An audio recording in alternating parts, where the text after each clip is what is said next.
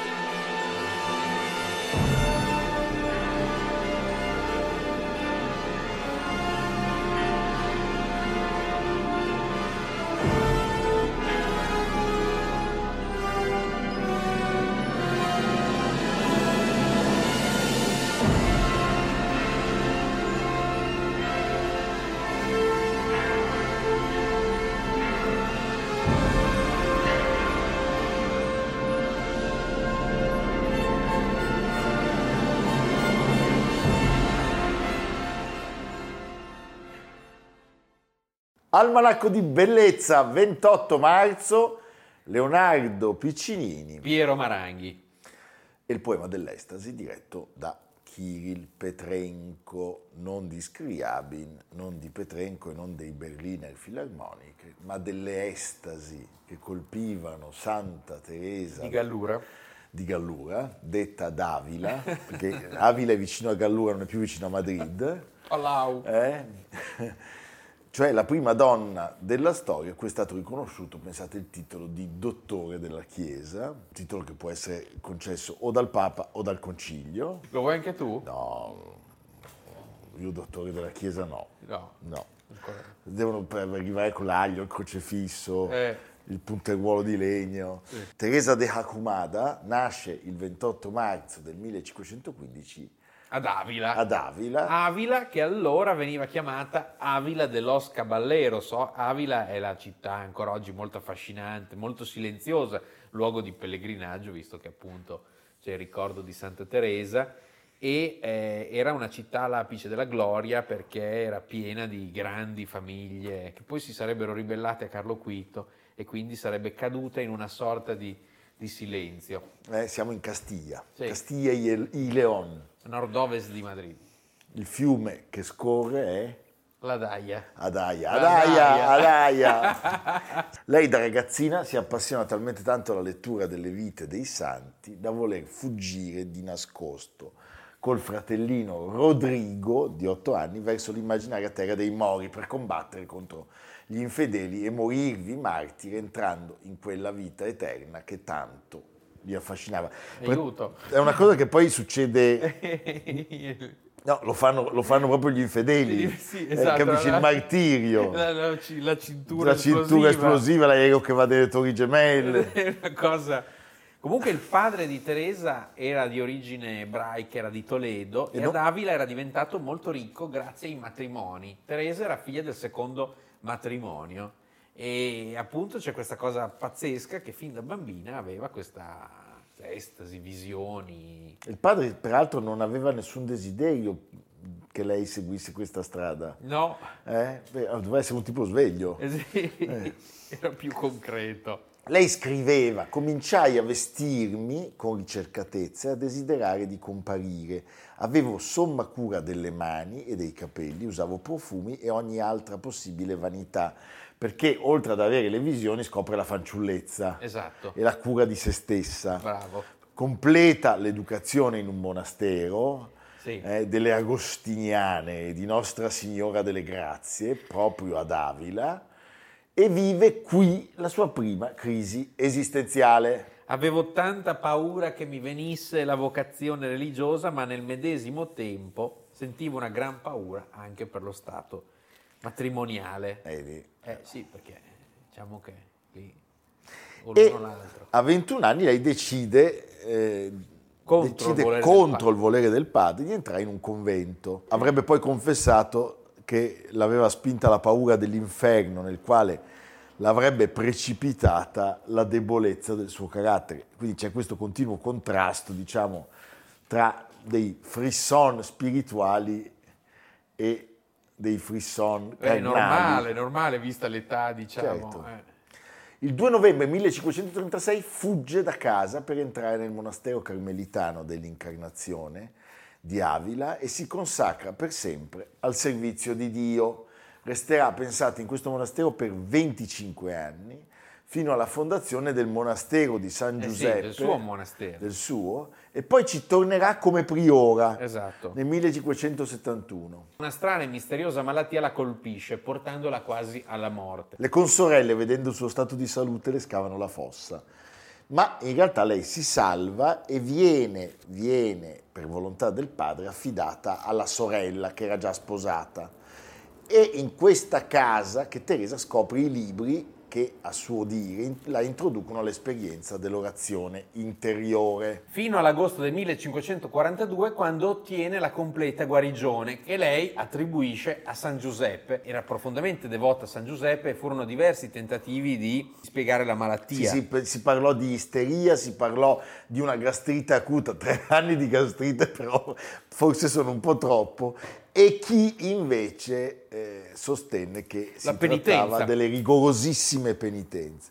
Pensate che durante questo periodo di degenza, in cui a un certo punto era tornata in convento, Teresa era piuttosto libera dagli orari eh, della vita claustrale e così sviluppò intensi rapporti con gli esterni, ricominciarono le conversazioni La frivole, mondanità. la mondanità dell'adolescenza. Siamo di fronte all'ennesima crisi spirituale, è lì per lì per mollare tutto, quando, quando di fronte all'immagine del Cristo, tutto coperto da piaghe, che era stato portato in convento per una certa celebrazione, Lei lei ha una conversione. ha la sua conversione più profonda e sperimenta che Dio è veramente Dio e veramente uomo. Da qui quello che poi racconta lei, perché poi ricordiamo che eh, lei scrive un testo autobiografico, libro de su vida, e poi nel 1576 Castiglio Interior, forse il suo capolavoro, una delle opere più alte della mistica spagnola, dove il progresso dell'anima procede attraverso, diciamo, le stanze di, come di un castello le sette stanze. le sette stanze. Ricordiamo anche, appunto, da un lato, quindi questa visione mh, di, di- di totale estasi, eh, di consacrazione totale a Dio, e dall'altra una capacità organizzativa notevolissima, perché nel 1562 fonda il primo di 32 conventi di carmelitane Pazzesco, scalze pazzesco, pazzesco. con una regola da lei ripresa di stretta clausura e di povertà, fu contrastata dagli ambienti ecclesiastici, Beh, certo. fu denunciata più volte all'Inquisizione, che da quelle parti era, come sappiamo, abbastanza tremenda, e sarebbe poi stata fatta santa nel 1622, vent'anni dopo il capolavoro di Bernini, la Cappella Cornaro di Santa Maria della Vittoria, con, quella, no, con quel raggio di luce che attraverso i vari momenti del giorno cambia. Cambia. È una sorta di teatro barocco con le figure della famiglia Cornaro nel- negli angoli, nelle logge laterali, uno dei grandi capolavori del Seicento.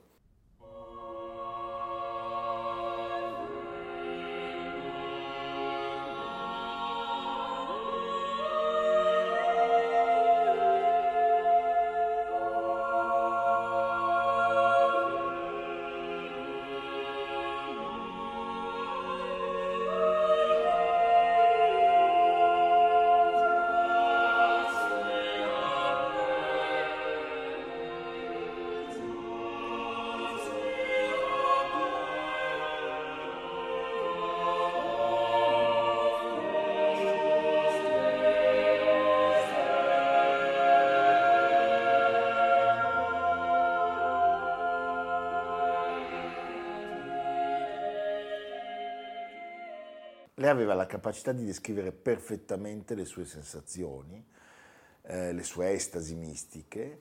Eh, c'è una- una- una- un passaggio che è fondamentale quando lei dice quando ha inizio la pena di cui parlo sembra che il Signore rapisca l'anima e l'immerga nell'estasi. Non c'è tempo, pertanto, di sentire pena né di patire, perché subito sopraggiunge il godimento. Anche tutto questo puoi capire quanto potesse essere sconvolgente, soprattutto per quel tempo. Eh, è una, una donna di chiesa che genera scandalo e appunto attraverso queste estasi lei diventa la figura straordinaria di riformatrice e anche in qualche modo di imprenditrice, perché sì. comunque lo sviluppo che dà all'ordine è incredibile. Senti, nel 1560, tra l'altro, racconta nella sua autobiografia della visione, famosa visione dell'inferno, un vicolo assai lungo e stretto, come un forno molto basso, scuro e angusto, il suolo una melma piena di sudiciume. Di sudiciume. Che paura. Mm. E, e, i conventi che ricordiamo sono quelli anche a Medina del Campo, a Malagonna, a Valladolid, a Toledo, a Salamanca, a Burgos e ad Alba de Tormes. Vicino a Salamanca, dove lei si spegne il 4 ottobre del 1582 e il giorno dopo, con la correzione gregoriana del calendario, diventa il 15. Diventa il 15 ottobre. Lei si spegne, tra l'altro, bra- tra le braccia della, della sua segretaria, la beata Anna di San Bartolomeo, dopo un'estasi pare durata 14 ore. Beh, insomma, i suoi monasteri che lei lascia sono perfettamente organizzati e il suo corpo riposa ancora oggi nella chiesa dell'Annunciazione in Alba de Tormes. Pensate, il 10 settembre del 1965 Paolo VI l'ha proposta come patrona degli scrittori cattolici spagnoli e il 27 settembre del 1970 lo stesso pontefice l'ha proclamata dottore della Chiesa. Meditando cessano, sento e basta la voce è dentro di me e le immagini scompaiono. Quindi solo le tentazioni che si superano danno la forza sufficiente per avere fede e amore. Non avete pensato, madre, che tutte quelle visioni siano frutto della febbre? Non temete di essere vittima del demonio? Può essere, reverendo. L'ho pensato il giorno in cui è apparso davanti ai miei occhi un rospo gigante nel parlatorio. Ho creduto che fosse opera del demonio. Ma poi ho capito che anche quella visione aveva qualcosa da dirmi. Lo ammetto, l'immaginazione sembra follia ed è difficile arrivare al punto di avere piena consapevolezza se non la interpreti nel modo giusto. Come sapete che non sono frutto della vostra immaginazione anche i corpi piagati e la luce bianca di nostro Signore Gesù Cristo? Come fate a essere certa che invece non si tratti di follia? Perché il giubilo che lasciano in me quelle visioni non me le potrei mai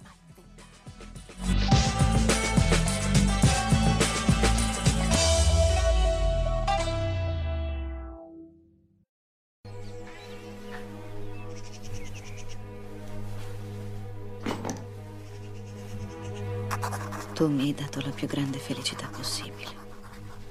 Sei stato in ogni senso tutto quello che un uomo poteva essere. So che ti sto rovinando la vita. So che senza di me potresti lavorare e lo farai. Lo so. Vedi, non riesco nemmeno a scrivere degnamente queste righe. Voglio dirti che devo a te tutta la felicità della mia vita. Sei stato infinitamente paziente con me. E incredibilmente buono. Tutto mi ha abbandonato, tranne la certezza della tua bontà. Non posso continuare a rovinare la tua vita. Non credo che due persone avrebbero potuto essere più felici di quanto lo siamo stati noi. Virginia.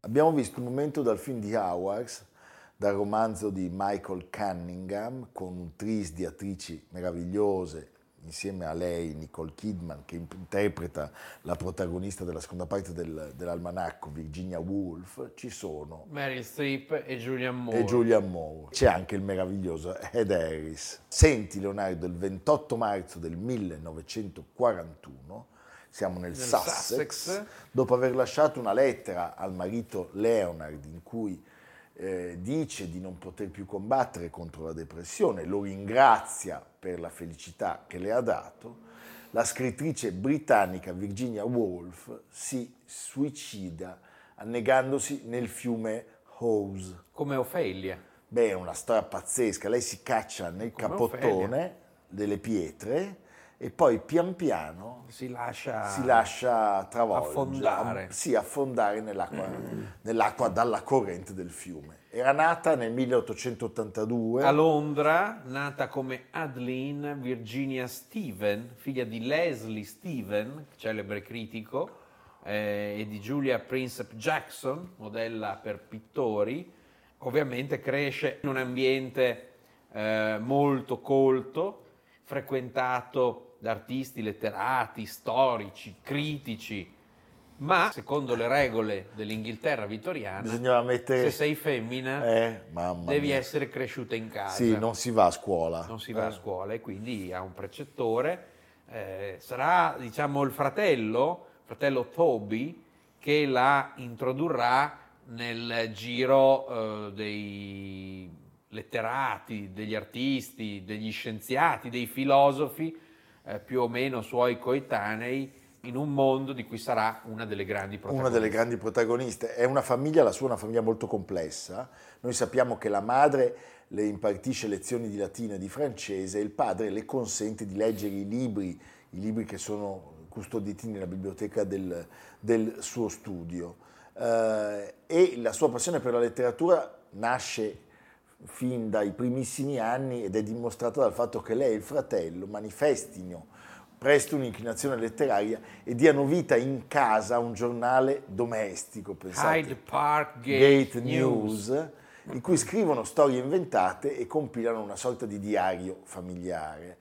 E i ricordi più vivi e sereni della sua infanzia però non sono lì, anche perché poi lì accadranno delle cose molto tristi. Sono in un posto bellissimo a St. Ives in In Cornovaglia, Cornovaglia. dove la famiglia passa l'estate e queste impressioni, i ricordi di queste vacanze confluiranno in uno dei suoi maggior successi, Gita al faro del 1927. A 13 anni Virginia subisce un durissimo colpo perché la madre, bella e distante nei suoi racconti, muore improvvisamente a causa di una febbre reumatica e eh, nasce subito una crisi depressiva in Virginia e poi purtroppo eh, lei e la sorella Vanessa Bell subiscono degli abusi sessuali da parte dei fratellastri, i fratellastri George e Gerald, Che erano i figli del matrimonio precedente della madre, madre, sì. con un precedente marito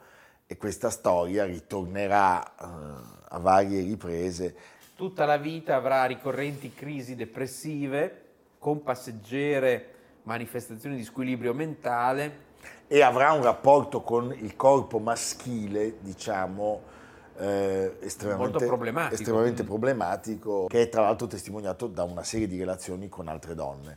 Eh, senti, lei si iscrive a lettere al King's College e eh, L'anno viene- in cui viene ammessa muore la sorellastra Stella nel- e nel 1904 il padre di cancro. Come vedremo è, non- è una serie, è una catena di eventi luttuosi perché il fratello poi morirà nel 1906 a soli 26 anni dopo aver contratto il tifo in vacanza in Grecia. Quindi sì. insomma eh, si crea una sorta di vuoto intorno a lei. Pensa che hanno studiato sul suo corpo tutta una serie di indagini postume e hanno di- diagnosticato che comunque lei soffrisse di un, di un disturbo bipolare e di una, di una forte forma di psicosi.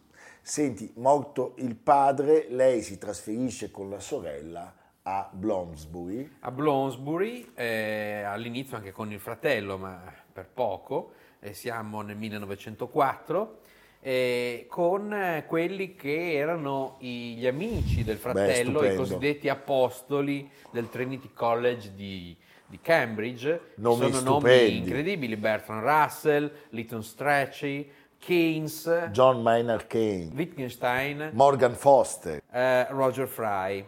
e nascono le serate del giovedì. Sì, questi, questi apostoli di Cambridge eh, creano il cosiddetto eh, Bloomsbury Set o Bloomsbury Group che mh, sarà destinato a dominare per quasi un trentennio la vita intellettuale eh, londinese. Sono gli stessi anni in cui lei impartisce lezioni serali alle operaie in un collegio della periferia e si avvicina al gruppo delle suffragette. Quindi diciamo era una donna anche eh, sì, appartenente all'elite, ma con un'attenzione molto straordinaria, straordinaria, anche per le cause degli ultimi. Nel 1912 arriva il matrimonio. Con Leonard Wolf, eh, scrittore, editore, teorico politico, famiglia ebraica, figlio di Solomon, che era un consigliere della regina. E indubbiamente, anche se la, la loro eh, relazione dal punto di vista fisico sarà molto complicata, certamente si ameranno profondamente. Il loro è un matrimonio forte, solidale e culturalmente straordinariamente prolifico. Eh, forse è, è, è, l'unico veramente angolo di, di, felicità riservato a questa donna, che avrà delle relazioni con molte donne. Violet Dickinson, la famosa vita Sackville West, giardino di Sissinghurst, eh, Heather Smith, eh, insomma una serie di relazioni che influenzeranno profondamente la sua vita e le sue opere letterarie.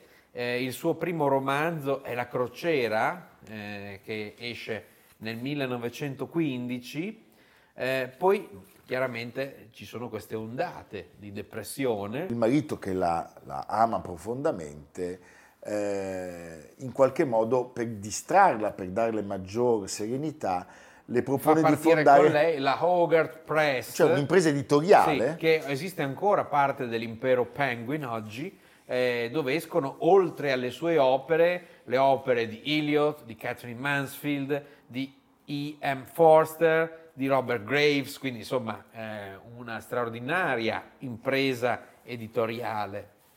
E il suo stile incomincia a, a, a, a dimostrare qual è la cifra di questa di questa scrittrice, la signora Dalloway del 1925, per esempio è la testimonianza solidissima del cosiddetto flusso di coscienza, tanto caro alla letteratura modernista. Dobbiamo citare anche un altro titolo, lo introduciamo con uno spezzone.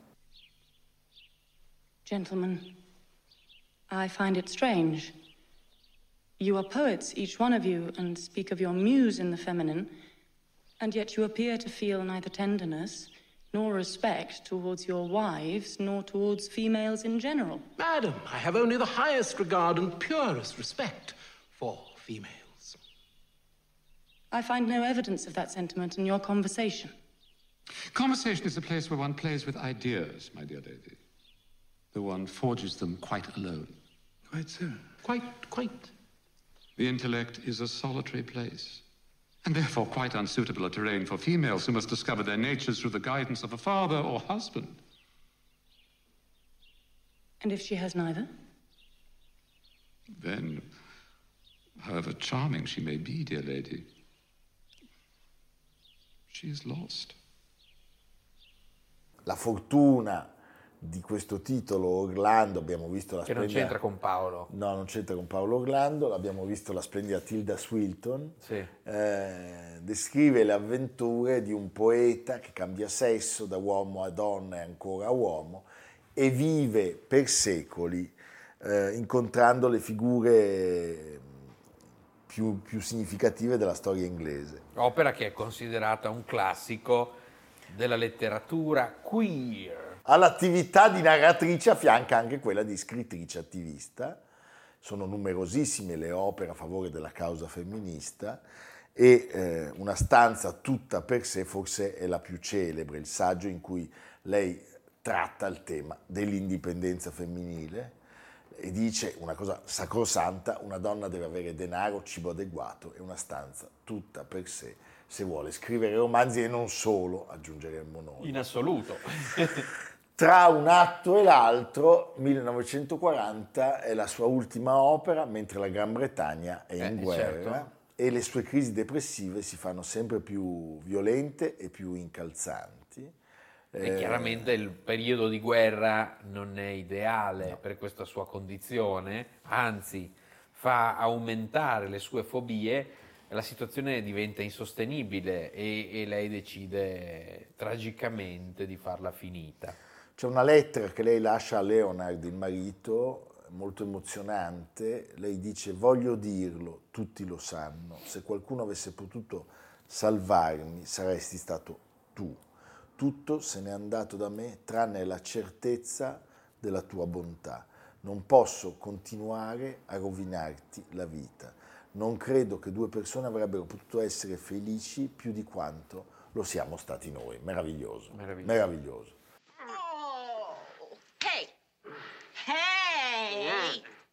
Who's afraid of Virginia Woolf? Virginia Woolf, Virginia Woolf. Who's afraid of Virginia Woolf? uh, hey, hey, who's afraid of Virginia Woolf? Virginia, whoa, wasn't that funny? That was so funny. Yes, it was. I thought I'd bust a gun. I really did. He's expected to be Who's somebody, afraid of not Virginia just Woolf? a Virginia nobody, Woolf, Virginia a, Woolf. a Who's afraid of bookworm Virginia who's Woolf, so so goddamn early? complacent Who's that afraid of makes Virginia anything Woolf? out of Virginia himself Woolf, that Virginia doesn't Woolf. have the Who's guts afraid to of make Virginia anybody Woolf, so proud of early in him. the morning? Who's afraid of Virginia Woolf? All right, Virginia George. Woolf, Virginia- Almanacco di bellezza a cura di Piero Maranghi e Leonardo Piccini. Con Lucia Simioni, Samantha Chiodini, Silvia Corbetta, Jacopo Ghilardotti, Paolo Faroni, Stefano Puppini. Realizzato da Amerigo Daveri, Domenico Catano, Luigi Consolandi, Simone Manganello, Valentino Puppini. Una produzione classica HD, Sky Canale 136 in collaborazione con Intesa San Paolo.